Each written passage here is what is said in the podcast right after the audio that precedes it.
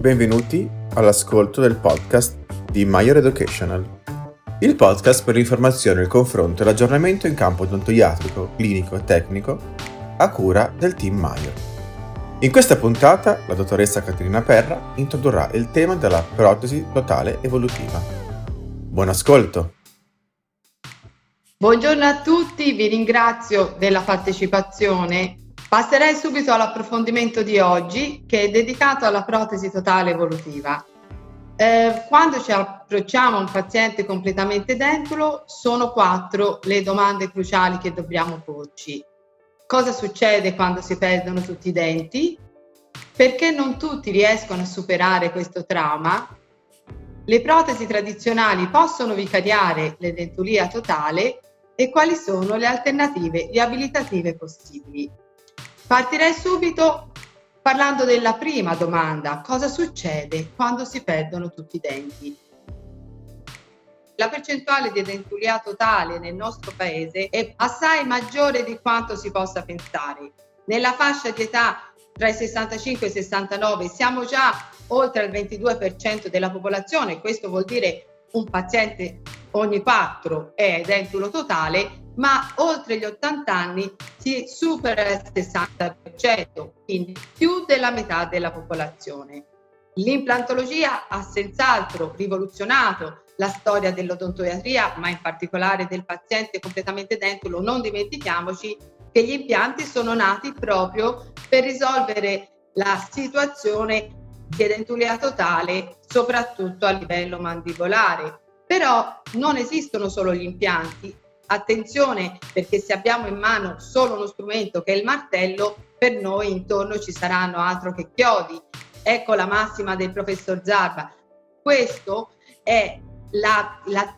diciamo, la tentazione che possiamo avere oggi è che avendo l'implantologia, mentre prima veramente il dentista si dannava l'anima per mantenere anche solo una radice, ricordate le rizectomie, le apicectomie, Ora, sapendo che il dente può essere sostituito facilmente dall'impianto, abbiamo la tentazione, diciamo così, di effettuare le estrazioni con una maggiore leggerezza. Però tutte le volte che togliamo i denti dobbiamo sapere che questo ha degli effetti a distanza molto importanti. Eh, l'edentulia totale, eh, gli autori anglosassoni parlano di Identulus predicament, che è una parola che non si può tradurre in italiano con una parola sola, non esiste l'equivalente italiano di una parola sola, ma predicament si traduce come situazione molto complessa e ingarbugliata dalla quale si esce con difficoltà. Quello che è importante, tanto importante che l'Organizzazione Mondiale della Sanità si è mossa e ha definito la perdita dei denti, l'edentulia, come una vera e propria mutilazione, al pari della perdita di ogni altro organo o apparato. Questo perché la perdita dei denti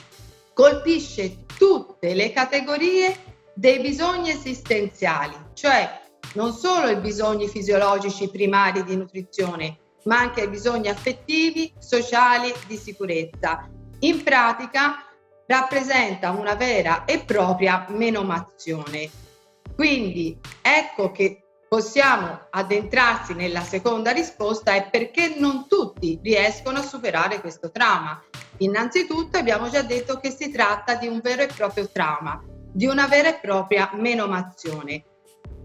Nel soggetto dentato i denti sostengono il carico masticatorio ma lo trasmettono alle radici e le radici sono collegate con il parodonto e la vera mutilazione deriva da questo, cioè non solo e soltanto la perdita delle corone dentarie, ma soprattutto la perdita del tessuto radicolare che è legato e collegato al legamento parodontale, il quale legamento parodontale trasferisce tutta una serie di informazioni attraverso i meccanocettori parodontali e recettori parodontali al sistema nervoso centrale Esiste proprio una relazione molto stretta tra funzione masticatoria e funzione cognitiva, ma la esploreremo, se avrete la pazienza, in un altro approfondimento perché a questa si sono dedicati non solo odontostomatologi ma anche neurologi e negli ultimi anni ha dato risultati davvero sorprendenti, molto interessanti, affascinanti direi. E qual è la differenza sostanziale? Che nel soggetto dentato il carico masticatorio si trasmette su una superficie di 45 cm quadrati. Nel soggetto edentulo questa superficie si riduce a 22 cm circa per l'arcata superiore e a 12 per l'arcata inferiore. E il carico masticatorio per un paziente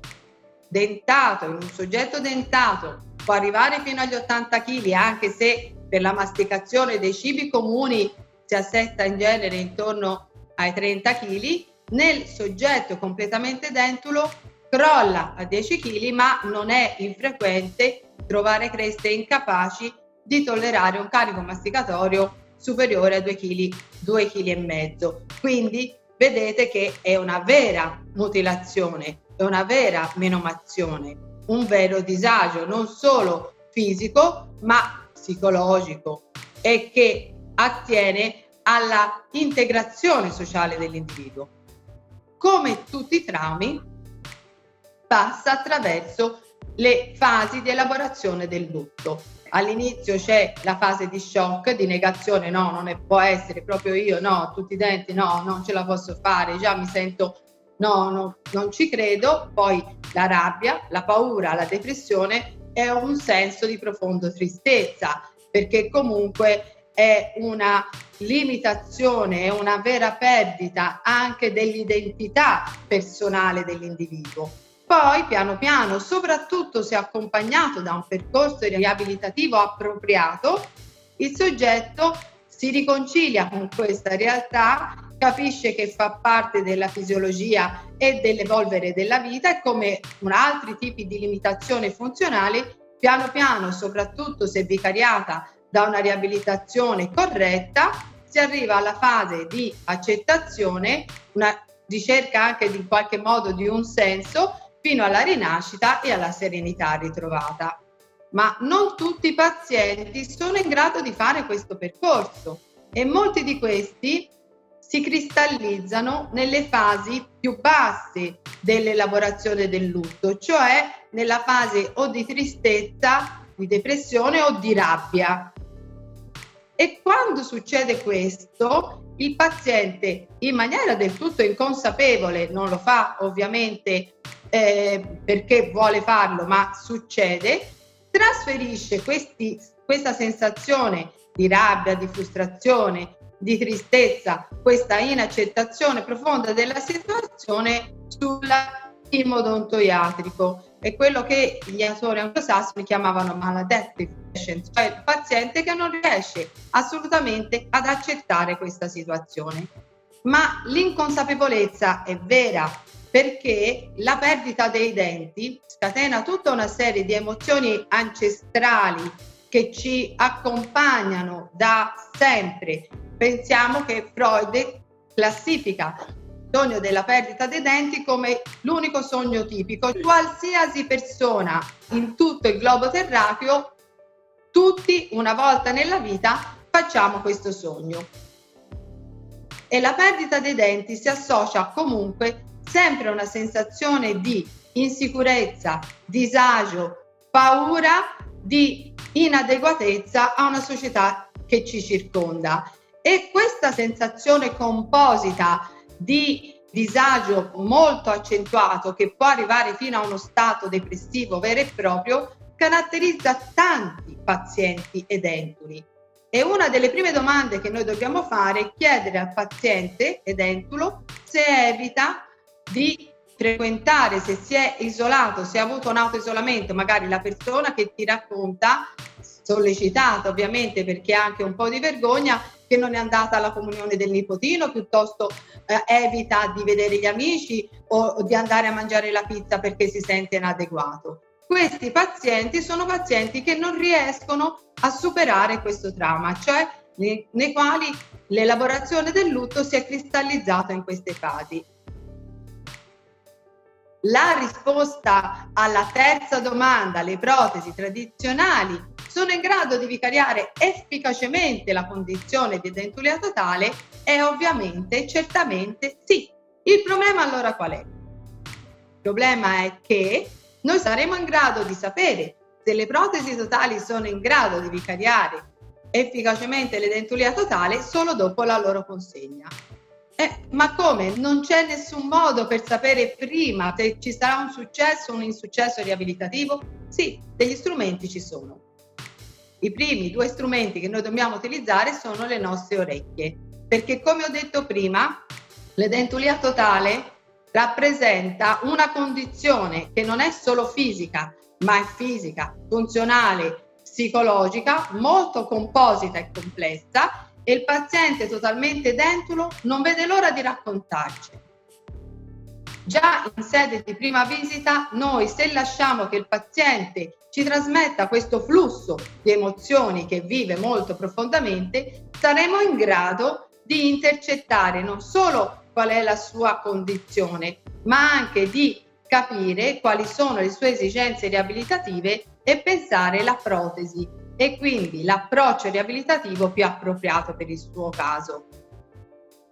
Tornando alla, all'esempio, alle parole del professor Zarba del martello e dei chiodi, se noi anziché avere in mano solo il martello abbiamo tutti gli strumenti a nostra disposizione, è chiaro che le possibilità riabilitative son, saranno molteplici e appare oggi sempre più chiaro che non è l'età anagrafica il criterio preponderante nella scelta della tipologia riabilitativa, ma ci sono altri criteri che stanno diventando sempre più importanti e tra questi innanzitutto il rapporto costo-beneficio dei vari tipi di riabilitazione. Finora la riabilitazione del paziente completamente dentulo era vista come un progetto che il clinico faceva in sede di prima visita o anche studiando dopo con tutta una serie di informazioni derivate anche da indagini strumentali complesse, poi proponeva la sua soluzione riabilitativa al paziente dopo essersi consultato con l'odontotecnico per valutarne la fattibilità. Ma appare sempre più chiaro che è necessario oggi nel 2020 operare un vero e proprio salto culturale e cominciare a considerare la riabilitazione del paziente completamente dentulo come un progetto a tre, un progetto il cui team è composto da clinico, tecnico e paziente. Un team all'interno del quale è il paziente il centro e il paziente che decide primariamente esponendo le sue aspettative. E quello che ha fatto quindi l'implantologia, una cosa utilissima, profondamente utile per noi, e cioè ampliare notevolmente il ventaglio delle opzioni riabilitative. Ma all'interno di questo ventaglio si passa dalle protesi ad appoggio mucoso a quella ritenzione fino al supporto implantare, quello che deve fare il clinico insieme al paziente, insieme al tecnico, in base a tutta una serie di valutazioni anatomiche, morfologiche, funzionali, economiche al rapporto costo-beneficio, valutare qual è per ogni singolo paziente, e questa è quindi una metodologia patient-centered che è fondamentale in medicina, ma sta diventando sempre più fondamentale anche in odontoiatria, ottenere e realizzare la protesi giusta per quel paziente. Si tratta di fare tutta una serie di valutazioni che non sono appunto solo e soltanto anatomiche, solo e soltanto funzionali, perché le ossa mascellari possono essere ben conformate, ma il paziente può avere una patologia neurodegenerativa che ci orienta verso un certo tipo di riabilitazione, oppure il paziente ci esprime delle necessità di funzionalità che derivano da sue esigenze del tutto peculiari che noi dobbiamo rispettare si parla di valutazione multidimensionale, la letteratura ci fornisce moltissimi strumenti che aiutano il clinico, soprattutto nelle fasi iniziali e nei primi casi, ad orientarsi e a riuscire anche a intercettare in maniera corretta le aspettative del paziente, perché tutto ciò che viene detto prima è una spiegazione, tutto ciò che viene detto dopo al paziente suona come una giustificazione. la maggior parte delle ricerche ha confermato e stabilito che il grado di accettazione e di adattabilità neuromuscolare del paziente, in particolar modo nelle protesi totali ad appoggio mucoso, è un fattore predittivo di successo riabilitativo maggiore di qualsiasi altra componente, anche della scelta dello schema occlusale da parte del clinico. Questo ha profondamente cambiato il nostro approccio perché per molti anni clinici e tecnici si sono accapigliati su quale fosse lo schema occlusale migliore che desse le maggiori possibilità di successo. E da una parte c'erano gli autori che utilizzavano i denti anatomici che dovevano lavorare in perfetta armonia con i movimenti condilari, dall'altra parte c'erano all'estremo opposto gli autori che decurtavano le cuspidi per non introdurre forze difficili da controllare e in posizione intermedia gli autori che, pur utilizzando delle forme anatomiche, apportavano delle modifiche occlusali che facilitavano nella gestione di queste forze, ma la vera chiave di successo alla fine è il nostro paziente. La capacità di adattamento del paziente, che è miracolosa e spesso ci salva, è il fattore fondamentale nel successo riabilitativo.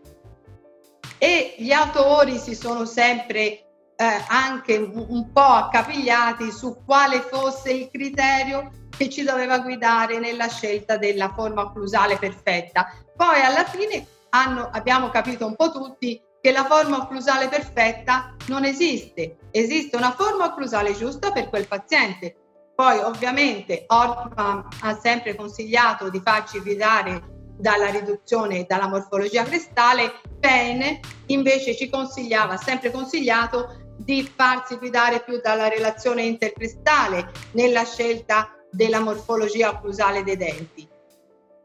Pensiamo alle parole di Fenton, che è uno dei più grandi protesisti, che ha sempre detto che cosa bizzarra, i dentisti sono così attenti alla morfologia occlusale degli elementi dentali e questa invece è una cosa che i pazienti non dicono mai. Non troverete mai un paziente che vi dirà come mai i miei denti hanno le cuspidi o piuttosto c'è una, un'accentuazione, un versante cuspidale più o meno inclinato. Magari li contano i denti e vi dicono qui manca un dente, neanche di questa cosa si parlerà in un prossimo approfondimento. Noi sappiamo che in protesi totale è fondamentale il rispetto della zona neutra. Le due regole fondamentali della protesi totale in fondo sono due, il rispetto della zona neutra e la trasmissione perpendicolare del carico. E poiché la collocazione dei denti via via che le creste si riassorbono in, in posizione, in direzione opposta, e questo è il vero problema della protesi totale, modificare il disegno occlusale della protesi totale introducendo appunto delle rettifiche che consentono di ottenere questi due eh, obiettivi qua quanto più a lungo possibile fino a che non si deve andare poi ne parleremo del morso inverso quindi il rispetto della zona neutra decurtano la cuspide vestibolare, è vero, ma che mantengono l'appoggio esercitato con la convessità della cuspide vestibolare sulla guancia e sul tessuto periorale buccinatore e non solo, quindi si ha una riduzione dell'azione destabilizzante della cuspide vestibolare, ma il mantenimento del sostegno della guancia, cosa che se la otteniamo invece con la decurtazione della cuspide dopo il montaggio, sacrifichiamo, è vero, sempre, in, invariabilmente, decurtando la cuspide vestibolare, il sostegno della guancia e della muscolatura periorale e il rispetto della zona neutra. La trasmissione perpendicolare del carico masticatorio sul supporto osteo-mucoso sia all'arcata superiore che all'arcata inferiore e quindi spinge entrambe le basi durante tutte le fasi della masticazione secondo un criterio che è definito multilocalmente stabile e autonomamente stabile dei singoli elementi dentali, per cui tutte le volte che il paziente glude o deglutisce, spinge le basi protesiche sul tessuto osteo-mucoso di sostegno, riduce lo spessore del film salivare e quindi di nuovo aumenta la stabilizzazione delle basi. E questo esercitando il carico su un'area maggiore quanto più è l'area maggiore su cui si esercita il carico masticatorio quanto minore sarà il riassorbimento ossea a distanza perché noi sappiamo che sull'osso alcuni tipi di forze che si trasmettono in maniera la direzione della trasmissione delle forze da una parte attiva osteo, l'attività osteoplastica oppure attiva l'attività osteoplastica. Quindi abbiamo una cuspide linguale accentuata che occlude in questa fossa WFA e quindi facilita il passaggio tra le due posizioni e contemporaneamente quando il paziente mangia ma anche quando il paziente effettua dei movimenti di lateralità, diciamo così, diciamolo in soldoni, non inciampa nelle cuspidi vestibolari. Questo vuol dire che dopo la consegna noi dobbiamo fare dei controlli occlusali molto semplici. Dobbiamo solo controllare che queste cuspidi linguali abbiano una stabile occlusione uniformemente e eh, uniforme e omogenea nelle, nelle ampie fosse del, dell'arcata inferiore. E questo conferisce al paziente la possibilità di andare un po' dove gli pare perché via via che si va avanti negli anni è un po' il passaggio dal tacco 12 alla scarpa bassa io il tacco 12 l'ho già abbandonato da tempo allora via via che si va avanti la capacità la plasticità neuronale la nostra capacità di apprendere circuiti neuromuscolari molto complessi si riduce. E poiché alla fine le protesi totali non le dobbiamo portare noi ma le devono portare i nostri pazienti noi non siamo altro che uno strumento che li deve un po' come dire accompagnare in quel processo di elaborazione del lutto.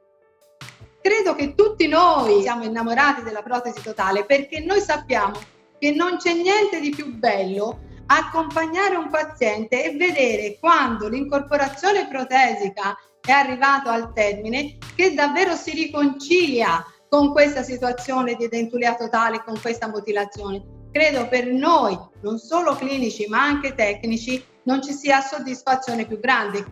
Quindi questo è un elemento dentale, ma tutto il progetto, tutta la possibilità anche di trasformare mantenendo, perché una volta che il paziente è contento dell'estetica e magari non è, è contento anche della funzionalità, ma non è contento perché c'è un'instabilità della protesi totale inferiore, noi possiamo, senza però buttare nel cestino i risultati raggiunti,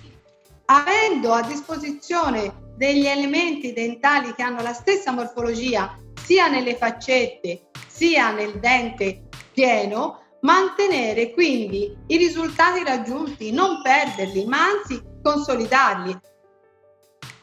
Possiamo davvero accompagnare il paziente, davvero ascoltare quali sono le sue esigenze e utilizzare tutti gli strumenti a nostra a disposizione gli impianti, ma non solo, le barre, le sovrastrutture, le mesostrutture, ma di questo avremo tanto tempo di parlare perché questo è solo il primo incontro per trasmettere un po' qual è la, diciamo così, l'idea alla base di questo pre- progetto terapeutico, e cioè trasformare e cominciare a pensare al paziente totalmente dentulo come un paziente che viene da noi con delle esigenze, con delle aspettative, noi abbiamo il dovere di intercettarle e di utilizzare tutti gli strumenti a nostra disposizione per aiutarlo a risolvere una situazione. E questi strumenti che noi oggi stiamo descrivendo ci possono davvero venire incontro e facilitare la vita, semplificare le procedure di laboratorio e davvero cominciare a pensare come a un paziente che noi accompagneremo negli anni e avremo il dovere deontologico, etico e morale di anche se necessario dover valutare e variare il progetto abilitativo in base alla variazione delle sue esigenze, perché tutti noi siamo esseri in evoluzione, evoluzione, involuzione, chissà, invecchiare bello e brutto, non addentriamoci in questa, nella terminologia, però è una cosa che senz'altro succede a tutti. Grazie per aver ascoltato il podcast di Maior Educational. A presto!